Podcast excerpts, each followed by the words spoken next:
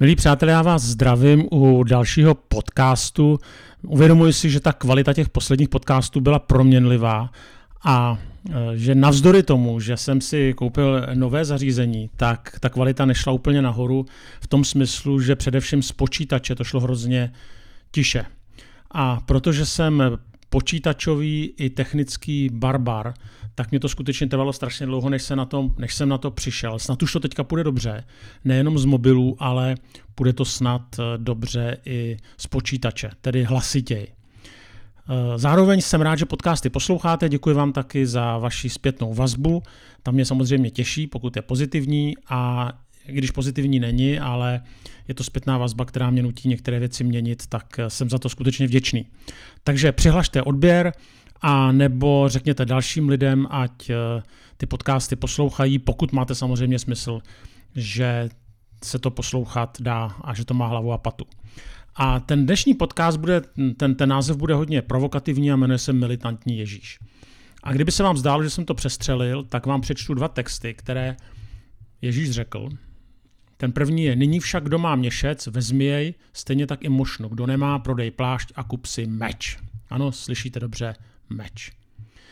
A ještě jeden text, který říká Ježíš, nemyslete si, že jsem přišel na zem uvést pokoj. Nepřišel jsem uvést pokoj, ale meč.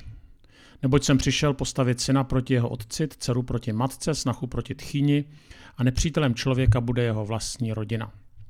Kdo miluje otce nebo matku více nežli mne, není mne hoden. Kdo miluje syna nebo dceru více než mne, není mne hoden. Kdo nenese svůj kříž a nenásleduje mne, není mne hoden. Tak eh, možná, že kdyby se tenhle ten, tyhle ty dva verše ocitli v nějakém kvízu, takovým tom televizním kvízu, tak eh, a byl by tam test, kdo co pronesl, tak asi ten poslední, koho bychom k těmto výrokům přiřadili, byl Ježíš. Jo, řekněme, že by třeba tam byl ten první výrok, o tom, že, si má, člo, že má člověk prodat plášť a koupit si meč a teďka by tam byl Alexandr Veliký, Mohamed, Jan Žižka nebo Ježíš. Tak si myslím, že kdo úplně nečte pravidelně Bibli, tak by typoval někoho z té trojice Alexandr Veliký, Jan Žižka nebo, nebo Mohamed, ale určitě ne Ježíše. O Ježíše bychom, od něj bychom očekávali spíš něco ve smyslu uh, Tedy eh, spíš si kup něco, kde v nějaké oblečení, v kterém ti bude teplo. Když v Palestině to je asi nesmysl, ale určitě ne, aby člověk prodal teda oblečení a koupil si místo toho meč. Eh, dále úplně nezapadá taky ty Ježíšova slova v tom druhém textu, který je tedy z Matouše, kde čteme, že Ježíš přišel, aby uvedl pokoj. Teda nepřišel, aby uvedl pokoj. Jo. My bychom přesně čekali opak, že přišel, aby uvedl pokoj, ale Ježíš říká, nemyslete si, že jsem přinesl na tuto zemi pokoj je to, jako v, je to v rozporu, protože jinde říká, že přinesl pokoj. U Izajáše je o něm řečeno, že je král pokoje, no pán pokoje. A jak tyhle ty texty zapadají do těch textů, které jsme četli, kde Ježíš obrazně řečeno řinčí zbraněmi? Jak zapadají do textu, kde Ježíš o sobě říká, učte se ode mne, neboť jsem pokojný a mírný srdcem. Jo, nepatří tahle ta Ježíšova slova spíš do úst Muhameda nebo nějakého válečníka? Jsem čet takový citát od Doroty Sayersové, která říkala, jsou dvě slova, kterými by nikoho nenapadlo Ježíše z evangelií označit. Nudný a předvídatelný. A ona pokračuje a říká, jak je tedy možné, že církev takovou postavu skrotila. No a ještě to pokračuje dál a je tam napsáno, velmi účinně opilovala drápil vás Judy a dala mu osvědčení, které se hodí jako domácí zvířátko pro bledé vikáře a pobožné babičky. No já vám to ještě ukážu na jednom příkladě. V roce 1514 někdo pod jménem Paula Lentula, což byl římský držitel, který nastoupil po Pilátovi, tak podvrhl jakýsi popis, který údajně vykresluje Ježíše. A je to tak, jak si Ježíše tehdy lidé, nebo někteří lidé představovali. A je tam následující v tomto podvrhu. Je to vysoký muž z tepilé podstavy, laskavého a důstojného vzhledu. Barva jeho vlasů sotva najde srovnání, splývají v půvabných kadeřích k temeni hlavy, kde mu je rozděluje pěšinka. Jak je zvykem u nazareckých, má vysoké, široké a impozantní čelo.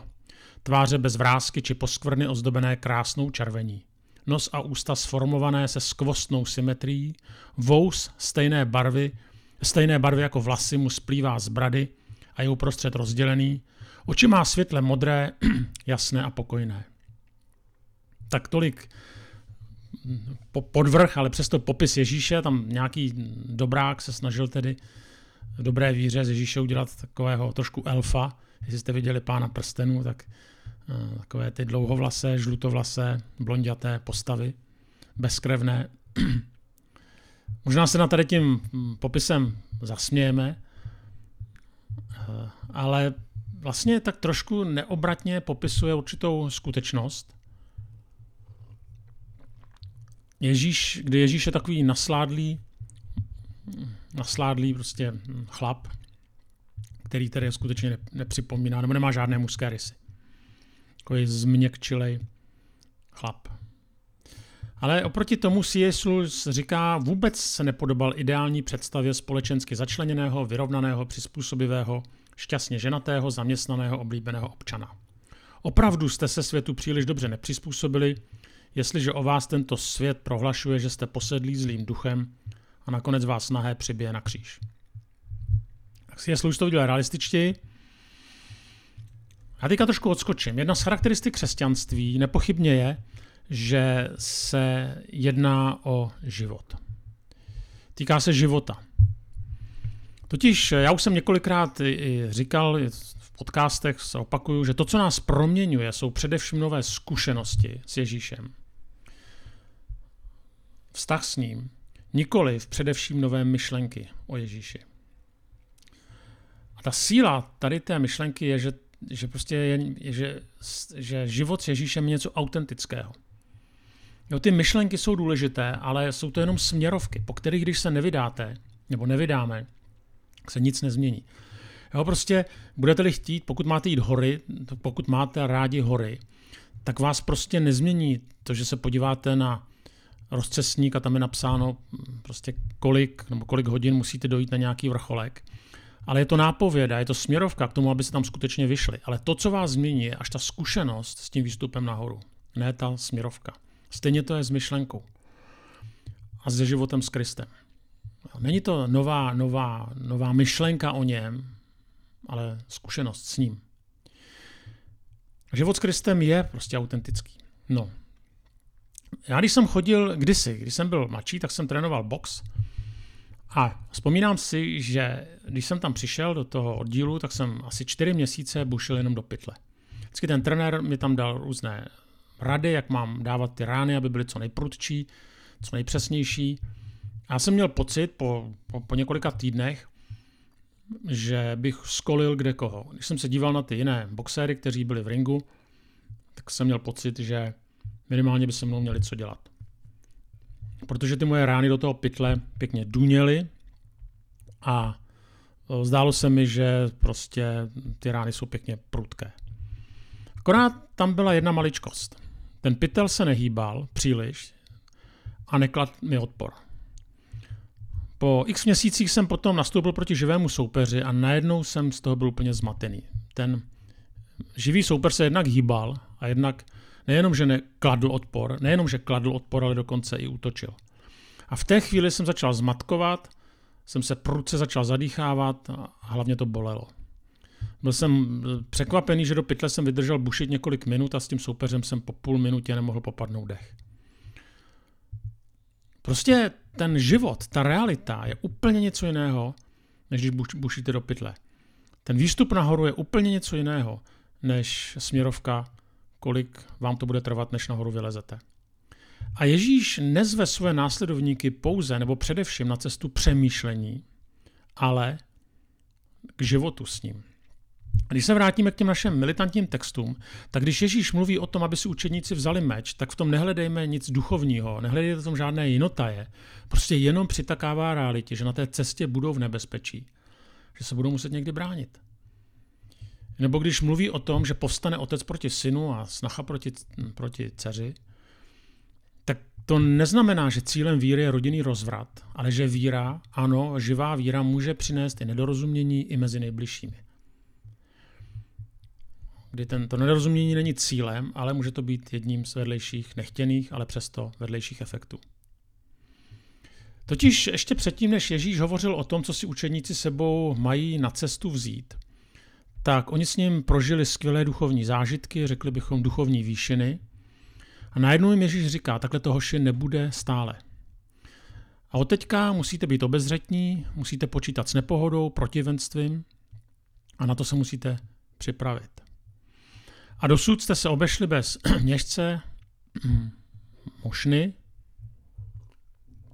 Dopřál jsem vám chvíle, kdy jste se mohli od těchto hmotných starostí oprostit. Omlouvám se, abyste byli volní jenom pro zvěstování. A byly doby, kdy jim Kristus říká, a o oděv, proč si děláte starosti?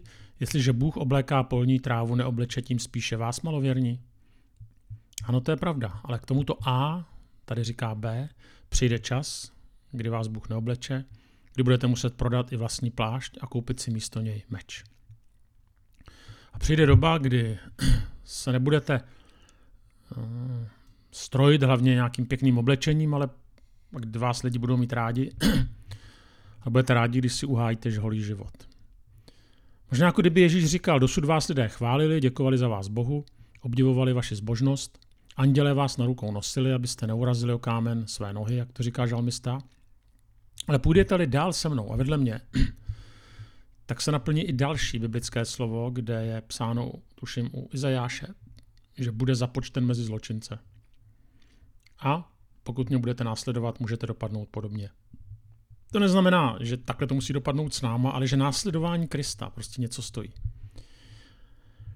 Jinými slovy, když to vezmeme na boj, tak přijdou chvíle i v, naší, v našem životě s Pánem Ježíšem Kristem, kdy boj nastane a kdy mnohé situace prověří, v co věříme. Kdy najednou musíme obhájit a obhajovat to, v co věříme. Někdy před druhými, někdy sami před sebou.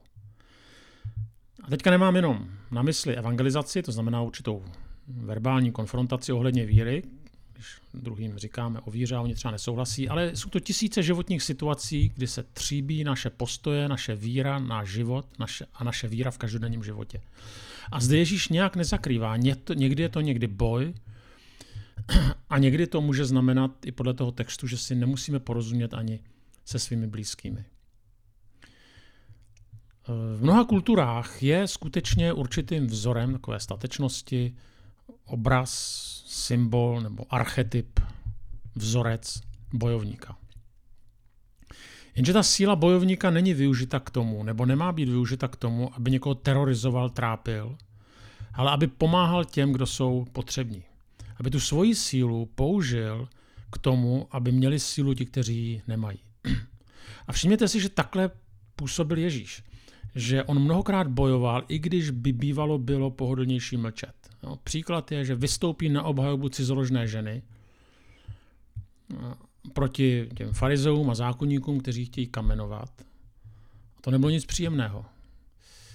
Jo, bylo tam x chlapů, kteří drželi v ruce kámen nebo ho měli po ruce, tak jako, taky mohli jednu dostat Ježíš. Ale nechrá, tam nechrání sám sebe, ale chrání tu ženu. Nebo když vyhání z penězoměnce z chrámu, tím si taky moc přátel neudělal. Nebo když především eh, se pozve k celníkovi, Zacheovi. A teďka ty ostatní lidi Zachea nenáviděli. A teďka tam Ježíš projde tím, tím davem mezi nimi a jde k Zacheovi. Jo, prostě nebojí se eh, se prostě zastat nebo přiznat se k lidem, které ostatní neměli rádi, nebo které v případě třeba té cizoložné ženy i utiskovali. Ale zároveň, když pak měl hájit sám sebe, tak mlčel. U nás to často bývá opačně. Každopádně díky těmto svým postojům ztrácí popularitu, stává se nesnesitelným pro mnoho lidí a je nakonec ukřižován. A přitom by častokrát prostě stačilo, kdyby držel basu, kdyby mlčel a kdyby hlavně držel basu s těmi, kdo měli moc. Ale bojovník nemlčí.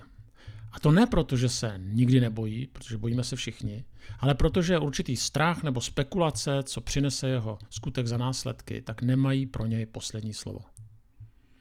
A nakonec Ježíš nesvede největší boj za to, aby si zachránil kůži, aby se mu nic nestalo, ale ten největší boj, který svede, je za druhé, za nás, pro nás. A ty nejhorší rány utrpí nikoliv za svoji záchranu, ale pro naši záchranu. Zároveň Ježíš ukazuje a vede nás na své následovníku, abychom bojovali za něco, co nás převyšuje.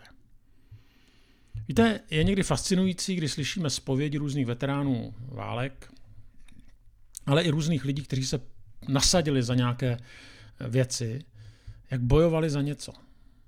Jo, a, a dokázali prostě obětovat velké věci, někdy svý životy, pohodlí, nám se to někdy zdá dneska jako anachronismus, jako bojovat za, za nějaké ideje, nebo za vlast, za národ, nebo za někoho dalšího.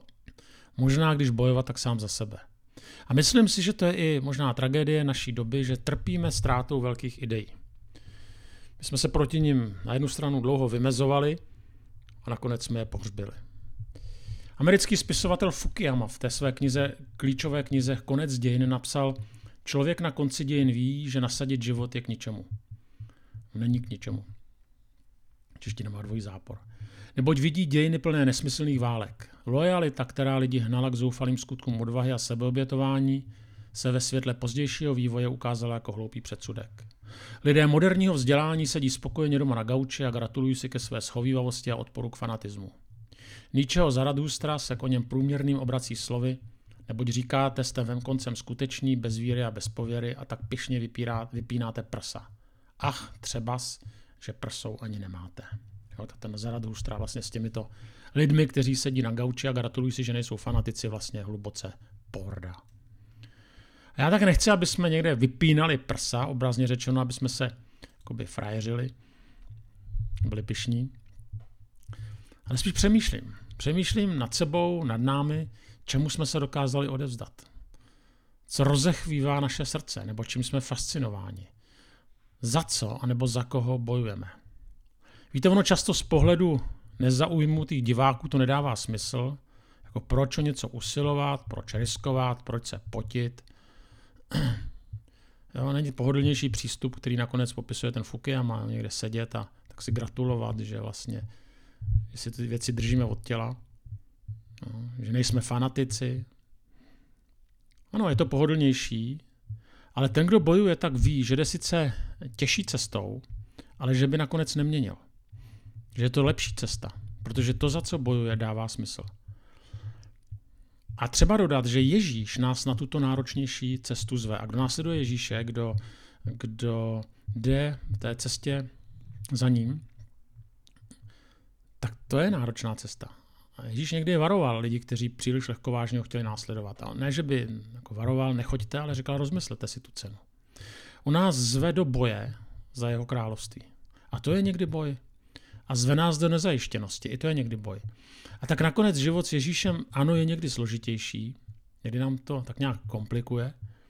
Ale nakonec nás fascinuje tím, že se jedná o život eh, s Ježíšem po boku, že můžeme jít s ním po boku a eh, někdy ty nelehké cesty vlastně řešit s ním a poznávat ho tak, jak bychom ho nikdy předtím nepoznali.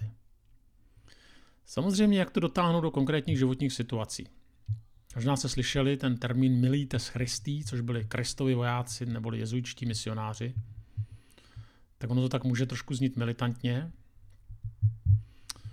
Co to znamená být milites Christi, Kristův voják? No, znamená to, že člověk bojuje s Kristem nebo za Krista, když svědčí, když své křesťanské názory konfrontuje s druhými, to taky. Ale zároveň by to bylo zjednodušující, kdybychom to viděli jenom takhle. Bojujeme vždy, když konáme boží vůli. V práci, doma, ve škole, kdekoliv. Když někdy víme, že se máme zastat slabšího. Když víme, že máme promluvit tam, kde by bylo pohodlnější mlčet. A naopak, mlčet, když bychom, je prostě lepší se přidat na stranu většiny a, a třeba mluvit. Eh, když víme, že máme něco měnit, co by mělo být změněno, eh, když někdy bojujeme sami ze sebou, se svými sklony, s tím, co se Pánu Bohu nelíbí. I to znamená být Kristův voják. Jak jsem říkal, když se stavíme na stranu slabých, když jsme ochotni ujít druhou míli, překročit své komfortní zóny. Tehdy se stáváme bojovníky na boží straně. A tak bych přál nám všem, abychom ten svůj boj vyhráli, ať jsme v jakékoliv situace, anebo abychom do něj alespoň vstoupili. I to má smysl. I když nevyhrajeme, abychom překonali ten strach do boje vstoupit. Právě v těch oblastech, kde si nejsme jistí, protože tam možná ještě víc prožijeme, že nám je Kristus po boku.